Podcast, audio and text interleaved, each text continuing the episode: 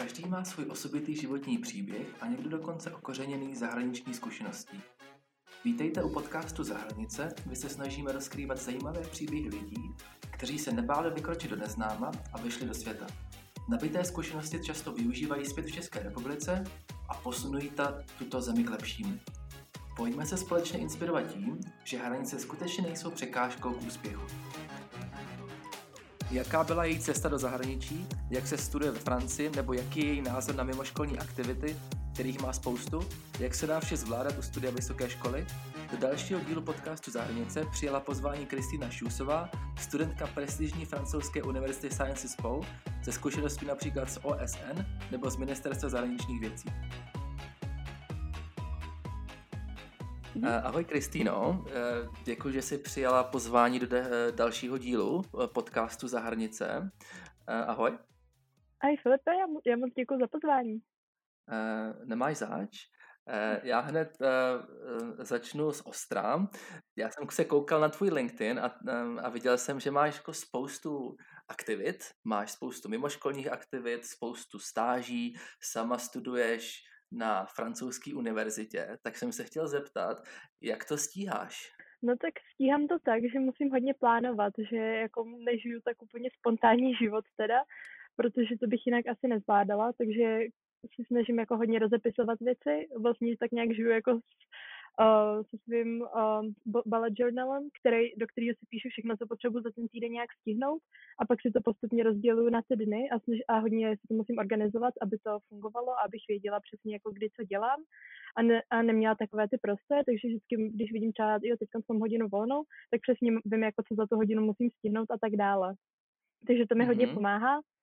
A zároveň uh, se snažím jako přemýšlet v nějakým třeba dvou týdenním horizontu, abych abych vždycky jako věděla, co za ty dva týdny se bude dít a, um, a věděla, jak budu trávit jaký čas a co za ty dva týdny přesně potřebuji stihnout a tak dále.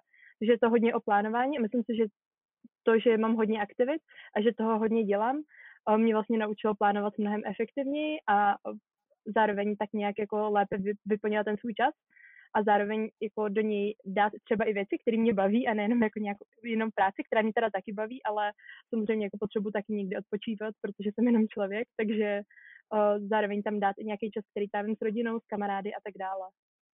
Mm-hmm. A plánuješ třeba i uh, více do budoucnosti? Nebo plánuješ třeba, jak jsi říkala, v nějakých dvou týdenních uh, intervalech? Tak koronavirus nás asi všechny jako naučil, že plánovat do budoucnosti se úplně nevyplácí. Do budoucnosti mám nějaký jako vize třeba, co zhruba vím, že bych chtěla dělat, nebo co vím, že by mě zajímalo, ale ne, už nemám to už tak konkrétně rozplánovaný jako ty dva týdny až, mě, až měsíc, dva měsíce zhruba. To, to zhruba vím, co přesně jako budu dělat a co, co přesně se bude dít. A s tím, že zvlášť teď kvůli mladým delegátům už se tam třeba rýsují nějaké schůzky, které vím, že se prostě budou konat a vím to už jako nějakým větším časovým předstihem. A na druhou stranu myslím si, že jako víc jak půl roku dopředu se určitě nevyplatí eh, plánovat, protože se může všechno změnit.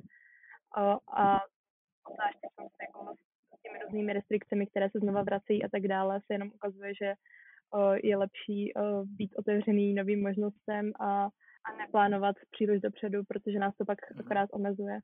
Samozřejmě covid nám zasahuje do životu, že jo, a, a plánování hodně dopředu se asi v to chvíli nemoc vyplatí. Já jsem zmiňoval, tak eh, studuješ v zahraničí, studuješ ve Francii. Jak se vůbec dostala k té myšlence studovat v zahraničí? Tak já jsem se k té myšlence dostala zhruba na konci kvinty, eh, kdy jsem četla rozhovor eh, s jednou studentkou na LSE, což je London School of Economics, která, velmi dobrá škola, která se věnuje společenským vědám.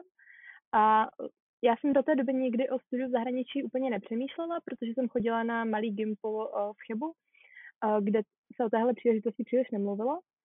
Ale ten rozhovor s ním mě motivoval a, a začal jsem se o to víc zajímat, začal jsem víc hledat pak jsem se účastnila různých projektů, jako Yoda Mentorship nebo Letní akademie Discover, kde jsem potkala další lidi, kteří v zahraničí studovali a byli s těmi svými zkušenostmi v zahraničí velmi spokojení. A tak jsem o tom začala přemýšlet taky. Potom jsem dělala dva roky přípravu na mezinárodní maturitu IB. A to už mě mhm. tak nějak jako připravilo na to studium v zahraničí. dalo mi to nějakou konkrétnější představu o tom, jak takové studium vlastně bude vypadat a co od něj mám očekávat. Potom už jsem jenom vybíral školy, které mě zajímají a země, kde bych se zhruba chtěl, tak jako viděla jako studentka. Takže to byl takový postupný proces. Ty jsi říkala, že uh, jsi se připravovala na IB, to znamená, že ty máš International Baccalaureate a nemáš českou maturitu? Ano, já mám uh, International Baccalaureate, s tím, že jsem ho dělala na gymnáziu Nový Port, uh, což znamená, že tam se k tomu skládá ještě uh, maturita z českého jazyka, abychom, um, aby nám bylo nostrifikován ten uh, International Baccalaureate. Takže já jsem dělala normálně didaktický test, slohovou práci a ústní zkoušku z českého jazyka, ale k tomu uh, svých šest předmětů v rámci IB. Mm-hmm. Rozumím. Jak vlastně probíhalo to přijímací řízení na tu univerzitu? Jak jsi měla z toho pocity? Bylo to těžký? Bylo to lehký? Tak je, obecně bych řekla, že tu zkušenost, jakou mám já, tak může být specifická právě pro tu moji univerzitu, uh, protože upřímně nevím, jak fungují uh, přijímací řízení na ostatní francouzské školy. Science má vlastně svůj vlastní uh, vyvinutý proces, který si myslím se částečně inspiroval uh, přijímacím procesem třeba na britské školy, ale zároveň tam zůstaly nějaké třeba francouzské prvky, takže se stává ze dvou hlavních částí. Ta první je ta písemná přihláška, která se vyplňuje online na jejich webu. A tam se zadává spousta informací, jak o vašich jako předpokládaných výsledcích z maturity, tak o vás samotných. Také se tam nahrává jedna esy, která by se dala asi přirovnat k personal statementu, akorát může být trošku delší, ve které vysvětlujete tu svoji motivaci, proč se na tu školu vlastně hlásíte. Taky se tam nahrávají vysvědčení um, a myslím, že se tam nahrávaly ještě nějaké další dokumenty, které potřebovaly nějak zpracovávat. Um, a potom, uh, když uh, tady tu přihlášku odešlete, uh, tak se vám zhruba do 6 týdnů, myslím, ozvou ohledně případného pohovoru, na který už vybírají menší okruh uchazečů a ty pohovory se konají na různých místech, protože Seance má hodně mezinárodních studentů, tak, tak uh, ty pohovory můžete dělat i v České republice. Myslím, že většinou bývají někdy později na jaře, zhruba koncem dubna, začátkem května. Uh, já jsem je ale teda v České republice nedělala, já jsem kvůli ní měla do Francie, protože jsem chtěla dříve znát uh, svoje výsledky, protože ty vždycky, jako jestli jste byli přijatí, se dozvíte zhruba 6 týdnů po poho- pohovorech a už jsem to chtěla vidět dříve, takže jsem jela na pohovory do Nantes uh, ve Francii um, v lednu a ty pohovory uh, fungují tak, že uh, dostanete článek, který si musíte přečíst, máte na to zhruba půl hodiny, myslím, a máte si o něm připravit krátkou 10 až 15 minutovou prezentaci, kterou pak prezentujete té uh, přijímací komisi. S tím, že ten článek se většinou týká oblasti, na kterou se zaměřuje kampus, na který se hlásíte, o tom možná budu mluvit později, jak je třeba Science rozřazené.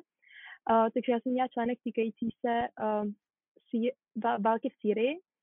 A potom, uh, potom co odprezentujete ten článek, shrnete nějaké hlavní body, um, přidáte nějakou třeba svoji vlastní znalost z toho tématu a tak dále, uh, tak se o tom bavíte uh, s těmi učiteli, nebo teda s tou přijímací komisí, uh, která má vždycky nějaké dotazy k, tomu, k té vaší prezentaci, ale zároveň i k těm materiálům, co jste zasílali předtím, Uh, takže máte vlastně takovou konverzaci uh, jak o vás, tak o tom tématu, tak třeba o tom, o té škole, o tom, co byste tam vlastně chtěli dělat. Uh, oni se hodně zajímají třeba o to, jak jako chcete být aktivní na tom kampusu, uh, jak, čím si myslíte, že byste mohli k tomu kampusu přispět, čím, čemu se věnujete mimo školu, to je hodně zásadní, protože i ten um, samotný program na Science je uh, vlastně nadizajnovaný tak, abyste se aktivně věnovali dalším věcem mimo to studium. Takže uh, to jsou takové jako stěžení body opravdu. Mm-hmm. Ještě jsme nezmiňovali, jaký obor přesně studuješ? Uh, tak na Sciencepolu se studuje uh, takový obecný bakalářský program, který je právě specifický pro tu školu, proto já jsem si ji vybírala, protože mě právě tady ta struktura zaujala. A studují se společenské vědy s tím, že v prvním ročníku si opravdu vyzkoušíte každou společenskou vědu a získáte tím trošku větší přehled, o, o čem každá z nich je a o tom, co se v rámci ní vlastně studuje a jaké jsou tam pak třeba možnosti dalšího zaměření. V druhém ročníku si pak vybíráte jeden ze tří um, majorů, um, to znamená nějakých hlavních studijních oborů s tím, že ale stále máte další volitelné předměty mimo něj, takže se stále nemusíte tak úzce profilovat. A třetí rok pak strávíte v zahraničí, kde si můžete vybírat většinu svých předmětů, s tím, že 60% z nich může být úplně jaké chcete a 40% z nich musí spadat do toho vašeho majoru, který je ale velmi široký. Já budu mít jako major tento rok ekonomii a sociologii, s tím, že si ale k tomu stejně mohu vybírat další předměty, které se týkají třeba politologie, která mě velmi zajímá, nebo mezinárodních vztahů. A potom je tam ještě jeden aspekt, který je velmi důležitý, a to je, že každý kampus má nějaké regionální zaměření, kromě tedy toho pařížského, který je takový ten hlavní, ale kde se dá studovat jenom ve francouzštině. Já studuji v angličtině a tudíž jsem si vybrala kampus, na kterém je to možné, a, a to jsou jenom tři, Lavr, Remeš a Manton. Já studuji v Mantonu, kde se zaměřujeme na Blízký východ, takže vlastně k tomu společenskovědnímu uh, kurikulu mám ještě studium blízkovýchodních studií. V Remeši se pak dají studovat transatlantické vztahy a v, a v Lávru se dají studovat azijská studia. Uh, jestli tomu rozumím správně, tak uh, ty si vlastně nemusíš vybírat obor, ale vybíráš si v podstatě uh, umístění toho kampusu, nebo ano. uh, cel, cel, celou, celý ten program, jo? že si nemusíš vybírat ano. přesně daný obor. Ano, jakoby ten program je na všech těch kampusech stejný, ten základní, jenom to regionální zaměření je jiné. Ale zároveň vlastně je dobré, že to regionální zaměření nijak nedeterminuje to, čemu se budete muset v budoucnosti věnovat, protože vy máte všichni to základní kurikulum, které je obecné a zaměřuje se vlastně jako na celý svět, je to, to co byste dostali na každé jiné škole. A ten region, nebo to regionální zaměření je spíš takové jako plus navíc. Když vás vlastně ten region zajímá, tak se o něm můžete dozvědět víc. Zároveň je to spojeno s tím, že je tam třeba víc studentů, kteří eh, z toho regionu pochází, takže já mám třeba mnoho spolužáků, kteří pochází z Blízkého východu nebo ze Severní Afriky, což je velmi zajímavé, protože pak můžete uh, vlastně srovnávat tu jejich vlastní zkušenost s tím, co se učíte ve škole a to mi přijde opravdu jedna z největších výhod studia na té škole. Eh, jsi zmiňovala, že studuješ v angličtině. Je tam nějaká výhoda, když třeba mluvíš francouzsky? Přihlížejí na, i na to v rámci toho přijímacího řízení? Bo mluvíš třeba francouzsky? Um, byla, myslím, že během toho pohovoru zazněla jedna otázka na to, jestli mluvím nebo aspoň se učím francouzsky, což uh, já jsem se v té době učila. Uh, já jsem teda na gymnáziu měla jako druhý jazyk Němčinu, uh, tudíž uh, pro mě, já jsem francouzsky začala učit asi až uh, septimě, takže moje francouzština nebyla příliš dobrá. Přes léto jsem na tom trošku pracovala, abych nebyla úplně ztracená a i v rámci školních hodin uh, mám francouzštinu, což, um, což mi přijde super, protože uh, se, můžu trošku zlepšovat. A obecně je to výhoda mluvit francouzsky, protože uh, takové ty předsudky, co o francouzích máme, že nemluví anglicky, jsou bohužel pravdivé. Uh, takže jenom ten samotný život ve Francii je poměrně náročný, pokud neumíte francouzsky, ať už zařizování konta v bance nebo podepisování smlouvy za bydlení a tak dále. Takže znalost francouzštiny je určitě velkou výhodou, proto samotné studium není důležitá. I tak jsme měli nějaké třeba volitelné přednášky navíc, které byly ve francouzštině. Um, a samozřejmě třeba francouzští spolužáci mnohem radši mluví francouzsky než anglicky, takže pokud se chce člověk začlenit do té francouzské skupiny, uh, tak je to trošku náročnější, když neovládá francouzštinu perfektně. To přímo navazuje na moji další otázku, jak se ti vlastně ve Francii žije? Ať už jste třeba z toho kulturního pohledu, z toho jazykového pohledu, anebo i teďka, jak eh, máme eh, pandemii koronaviru, tak jak se tam vlastně žije? Tak já bych zdůraznila, že ve Francii od března nejsem, takže uh, jsem si tam mhm. užila jenom zhruba tři čtvrtě roku, ale obecně bych řekla, že zrovna na tom místě, kde jsem já, se žije opravdu pěkně, protože Manton je takové malé městečko uh, zhruba 10 minut od italských hranic a uh, 15 minut od Monaka, uh, takže uh, je to taková opravdu příjemná prázdninová destinace. Kampusu vidíme hned na moře, máme to pět minut na pláž, což je fakt příjemné a zajímavá změna po, Čes, po České republice.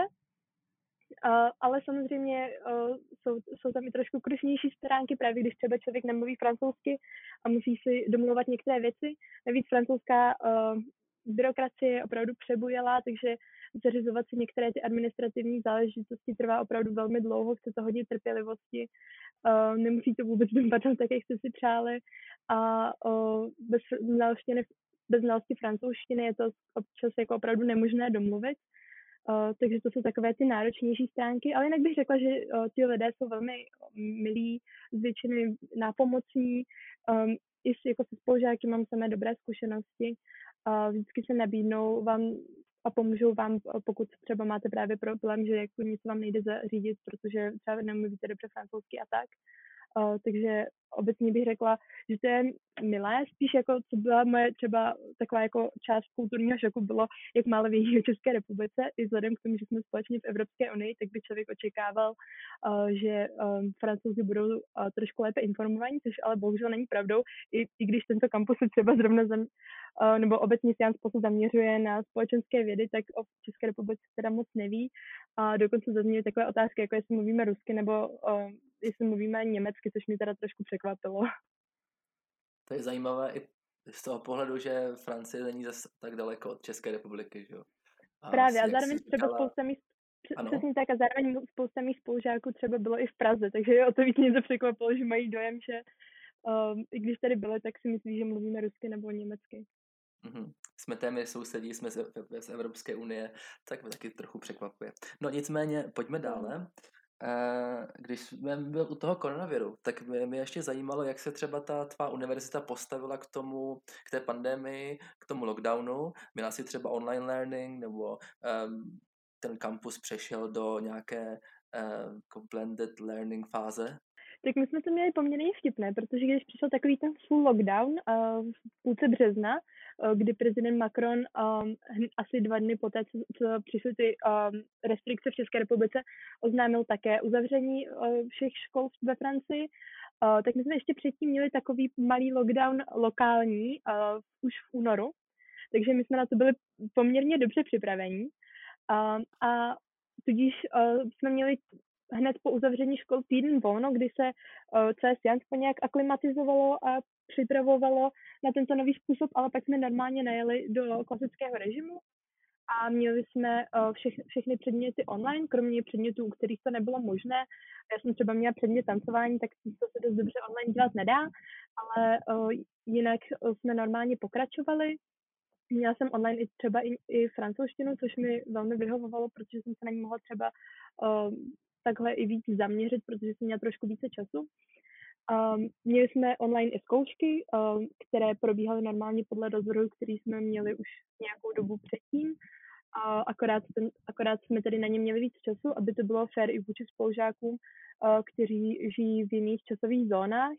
Takže jsme na každou zkoušku měli vždy 840 hodin a samozřejmě jsme ji mohli psát doma třeba i s otevřeným sešitem, s tím se tak nějak počítalo, dostali jsme spíš otázky, které se zaměřovaly na nějakou naši vlastní analýzu a na nějaké naše vlastní uvažování v rámci toho předmětu, než přímo na nějaké faktické znalosti, což mi přišlo opravdu zajímavé a mnohem více obohacující než takové ty klasické testy. A já teď vlastně budu v téhle online výuce pokračovat i další semestr, protože budu zůstávat v České republice ale vybírám si to dobrovolně, protože si myslím, že moje univerzita je na to poměrně dobře připravená a věřím, že to bude dobře pokračovat. Když se vrátím ještě k tomu přijímacímu řízení, posílala si třeba přihlášky i jinde, kdyby třeba do Ameriky nebo do Ázie, nebo si chtěla skutečně zůstat e, v Evropě, po případě přímo na té univerzitě, kterou si teďka vybrala? Já jsem posílala do Británie i do Ameriky, takže jsem jich poslala poměrně hodně. Uvažovala jsem, že se budu hlásit do České republiky, ale vzhledem k tomu, že jsem uh, do, do, do, to, do toho data deadlineu přihlášek v České republice už věděla, že jsem přijatá na Science tak jsem to nakonec neudělala. A um, myslím si, že obecně jako ty přijímací procesy v uh, ostatních zemích, nebo v Americe a v v Británii a ve Francii jsou poměrně podobné do určité míry a naopak velmi rozdílné od České republiky, kde nejde to, mi přijde alespoň tolik o tu motivaci studenta daný obor studovat, ale spíš o nějaké výsledky. Tak právě o to více mi líbilo to, že jsem v těch ostatních zemích mohla opravdu nějak prokazovat svůj zájem o ten daný předmět a nějakou svou motivaci, proč ho chci vlastně studovat a jak o něm přemýšlím. Myslím, že i mě samotnou to posunulo uh, vytvářet ty přihlášky a trochu víc přemýšlet nad tím, proč vlastně co dělám a proč jsem vlastně co dělala v minulosti a jak to na sebe navazuje a víc ty věci propojovat. Takže myslím, že tyto ten přijímací proces, i když třeba nemusí končit ve všech případech úspěšně, tak, vám minima, tak vás minimálně posune dál jako člověka v tom, jak třeba uvažujete o tom, co vlastně děláte a proč to děláte a tak, jako, že to vede k spoustě důležitých otázek pro vás samotné. Mm-hmm. Takže si myslíš, že um, svět uh, nebo Evropa, Amerika, tak jde tou uh, cestou motivace toho studenta a Česká republika jde spíš jako tou faktickou znalostí a nějak, nějakými přijímacími zkouškami, ověřující tu faktickou znalost. Tak urči, určitě, myslím si, že to je to tam poměrně viditelné. Ještě teda u Ameriky jsou ty přihlášky trošku specifické tím, že se tam posílají k tomu teda taky ty, ty, uh, ty standardizované testy, takže tam je taky nějaký důraz už na nějaké jako studijní předpoklady, dejme tomu, což je, jako může každý vnímat jinak. Um, mně to přišlo poměrně v pořádku, jakože, nebo vzhledem k tomu, že v českém prostředí je člověk zvyklý na to, že musí posílat nějaké výsledky standardizovaných testů, tak mě to vlastně ani nepřekvapovalo. Možná, že třeba mhm. studenty z Británie by to mohlo překvapovat víc, aby to pro ně víc jako nepříjemné.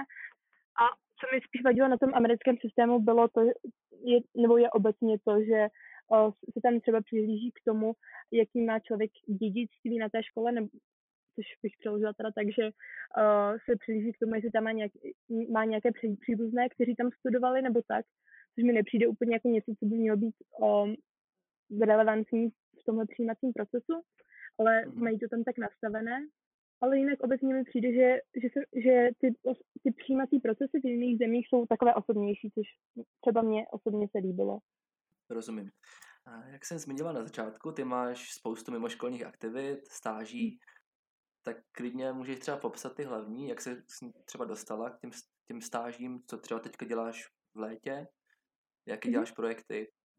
Tak já bych řekla, že jako moji největší a nejdéle trvající mimoškolní aktivitou je asi program Jeden Mentorship, kterému se věnuju už o, tři roky, teď to bude čtvrtí, a které jsem se zúčastnila už jako středoškolačka v sextě a myslím si, že mi to hodně pomohlo. I jako i, akademicky, tak i osobně se nějak posunout, protože v rámci toho projektu se třeba prac, každý středoškolák může pracovat na nějakém vlastním projektu. Já jsem třeba zakládala debatní klub v Chebu, což pro mě bylo opravdu zajímavý zážitek, vzhledem k tomu, že jsem předtím byla poměrně introvertní a toho mě trošku nutilo víc ze své komfortní zóny, více komunikovat, více se zajímat, více se angažovat v rámci své komunity. A to, a to mě, myslím, hodně posunulo. Tak jsem se do projektu zapojila jako organizátorka a momentálně vedu organizační tým, což taky přináší spoustu kroků z mé komfortní zóny, ale zároveň mě to hrozně baví a jsem hrozně ráda, že se na tomhle projektu můžu podílet, protože když každý rok vidím ty středoškoláky, kteří tím projektem prošli a jaké zajímavé věci dělali a jak je to posunulo, tak mě to hrozně motivuje pokračovat v tom a zároveň ten projekt nějak dál rozvíjet, protože vidím, že to má opravdový smysl. Kromě toho jsem teď na jaře byla vybrána jako mladá delegátka do OSN, což znamená, že budu zastupovat Českou mládež na půdě OSN, ale zároveň pracovat na nějaké svojí vlastní agendě v rámci České republiky, což je pro mě možná v tuhle chvíli ještě ta důležitější část, protože zatím nevíme, kdy se do OSN budeme moci podívat vzhledem k současné situaci, ale na té agendě v České republice můžeme pracovat už teď. Já se chci věnovat vzdělávání a sociálním nerovnostem, konkrétně asi hlavně nerovnostem vzdělávání, ve vzdělávání a tomu, jak mohou být zredukovány právě třeba přes neformální vzdělávání, které je podle mě velmi důležité. A na tuhle práci se ohromně těším a doufám, že budu mít možnost tu situaci tady nějak pozitivně ovlivnit. A mimo tomu teď zvátí nějaké stáže. Teď momentálně mám hlavně stáž na ministerstvu zahraničních věcí, kde jsem na odboru pro Blízký východ, což je relevantní vzhledem k mému studijnímu oboru. A moc se mi tam líbí, takže se už těším, až se tam teď po dovolené zase vrátím, protože jsem protože je super pracovat s kolegy, kteří se zajímají o to stejné věci a rozumí mým, mým snahám naučit se arabsky a všem těm tématům, která mě zajímají a baví, takže na to se ohromně těším. Já myslím, že práce v OSN je skvělá příležitost. Jak se k tomu student dostane? Je, je to náročné uh, v tom, je tam nějaký přijímací proces, nebo uh, jako máš, jaký máš z toho pocit? Uh, jako mladý delegát uh, do OSN se člověk stane tak, že projde uh, výběrovým řízením, které vypisuje každý rok Česká rada dětí a mládeže spolu s Ministerstvem zahraničních věcí a Ministerstvem školství, mládeže a tělovýchovy. To, to výběrové řízení probíhá většinou v květnu, takže když tak sledujte jejich facebookové stránky a o řízení se určitě dozvíte. A do něj student, který, kterému je mezi, myslím, 18 až 25 roky, pošle svůj životopis, návrh nějaké svojí agendy, čemu by se chtěl uh, během uh, toho svého mandátu případně věnovat, uh, což by mělo být co nejvíce konkrétní, k tomu hodně přihlížejí.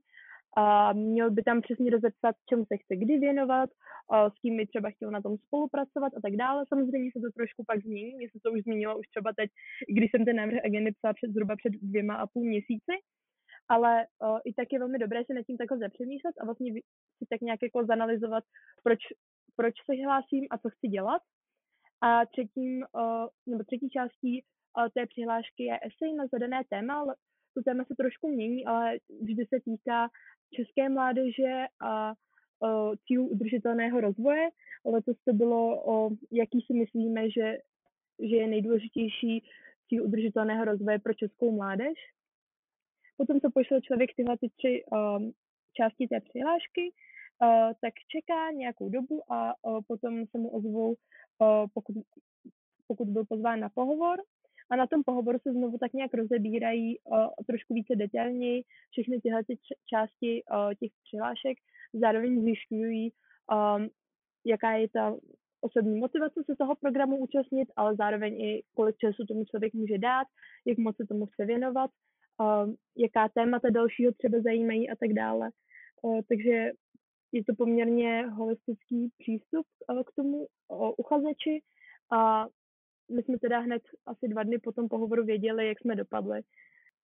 Když člověk neví, jak na takové pozici se pracuje, um, nemůže si to třeba představit, tak kdyby si, kdyby si měla popsat to, co vlastně ten youth delegate dělá, nějak mm-hmm. třeba krátce, několika větami?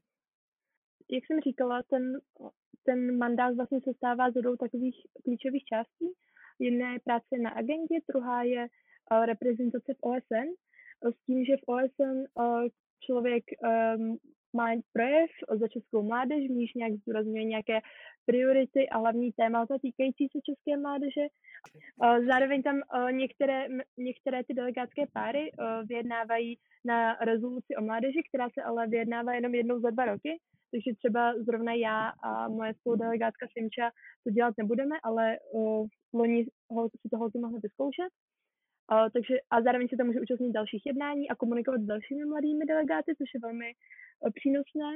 Uh, další takovou částí je právě práce na té agendě, což je velmi individuální, každý si sám uh, definuje, na čem chce pracovat a tomu se pak věnuje.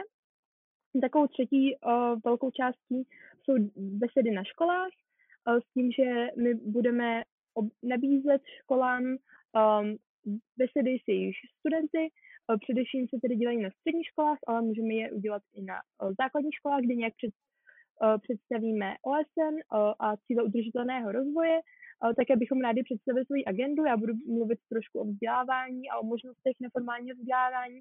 Moje spoludelegátka by ráda mluvila o lidských právech, kterým se chce věnovat. A na konci bychom právě rádi besedovali a povídali si se studenty a zjistili, jaké jsou třeba jejich problémy, co je trápí a co bychom, jak bychom jim mohli pomoci jejich problémy vyřešit. Takže to bych řekla, že jsou mhm. takové hlavní tři činnosti, které mladý delegát vykonává v rámci té své agendy, s tím, že si to také asociováno se spoustou schůzek s různými zajímavými lidmi. A měli jsme i třeba teď nedávno schůzku s panem ministrem zahraničních věcí Tomášem Petříčkem. Měli jsme i nějaké schůzky na um, ministerstvu školství, mládeže a tělovýchovy a, a s dalšími diplomaty na Mozovu a tak dále, takže je to opravdu zajímavá příležitost. Určitě bych doporučila všem studentům, kteří se zajímají třeba o mezinárodní vztahy nebo i o něco dalšího, aby se přihlásili. Super, děkuji moc za objasnění. E, blížíme se k závěru našeho podcastu. Mm-hmm. jako poslední otázku. Ehm, asi se shodneme na tom, že ty mimoškolní aktivity jsou extrémně důležité pro studenta u univerzity, mm-hmm. u střední školy například. Měla bys nějaký praktický tip, jak se třeba k zajímavým příležitostem dostat? Tak já bych řekla, um, nebo použila bych uh, sousloví, které používá často mé maminka, líná huba holé neštěstí. A určitě bych jim doporučila, aby se mm-hmm po těch příležitostech ptali, že opravdu není trapné někomu napsat a říct mu, zajímá mě to, co děláte, jak to můžu dělat taky. Spousta lidí vám opravdu hrozně rádi pomůžou, i když byste si třeba říkali, že to je prostě blbé jim napsat a že vám ani neodpoví, tak jako pravda opak může být pravdou. Takže bych určitě doporučovala, aby obepisovali třeba firmy, ve kterých mají zájem pracovat, nebo lidi, od kterých by chtěli nějakou radu, a nebáli se. To je podle mě to nejdůležitější. Super, děkuji moc, že jsi byla hostem dnešního podcastu. Přeju ti, ať se ti daří ve Francii, nebo vlastně teďka studiem i z České republiky, když máme ten koronavirus. Tak ať se ti daří a děkuji moc ještě jednou za skvělý a inspirativní příběh podcast. Já moc děkuji za rozhovor. To byla Kristýna Šusová, ještě jednou děkuji za účast v podcastu a inspirativní příběh. Podcast můžete sledovat na všech platformách a budeme rádi, když nám pošlete vaše nápady nebo také tipy na zajímavé hosty. Nezapomeňte nás také ohodnotit například na platformě Apple Podcasts, která jako jedna z mála nabízí možnost hodnocení. Další zajímavý obsah můžete najít také na našem blogu, kde nově publikujeme krátké příběhy úspěšných Čechů ze zahraniční zkušeností, které tak navazují na tento podcast v textové podobě. To je pro tentokrát vše a zase příště.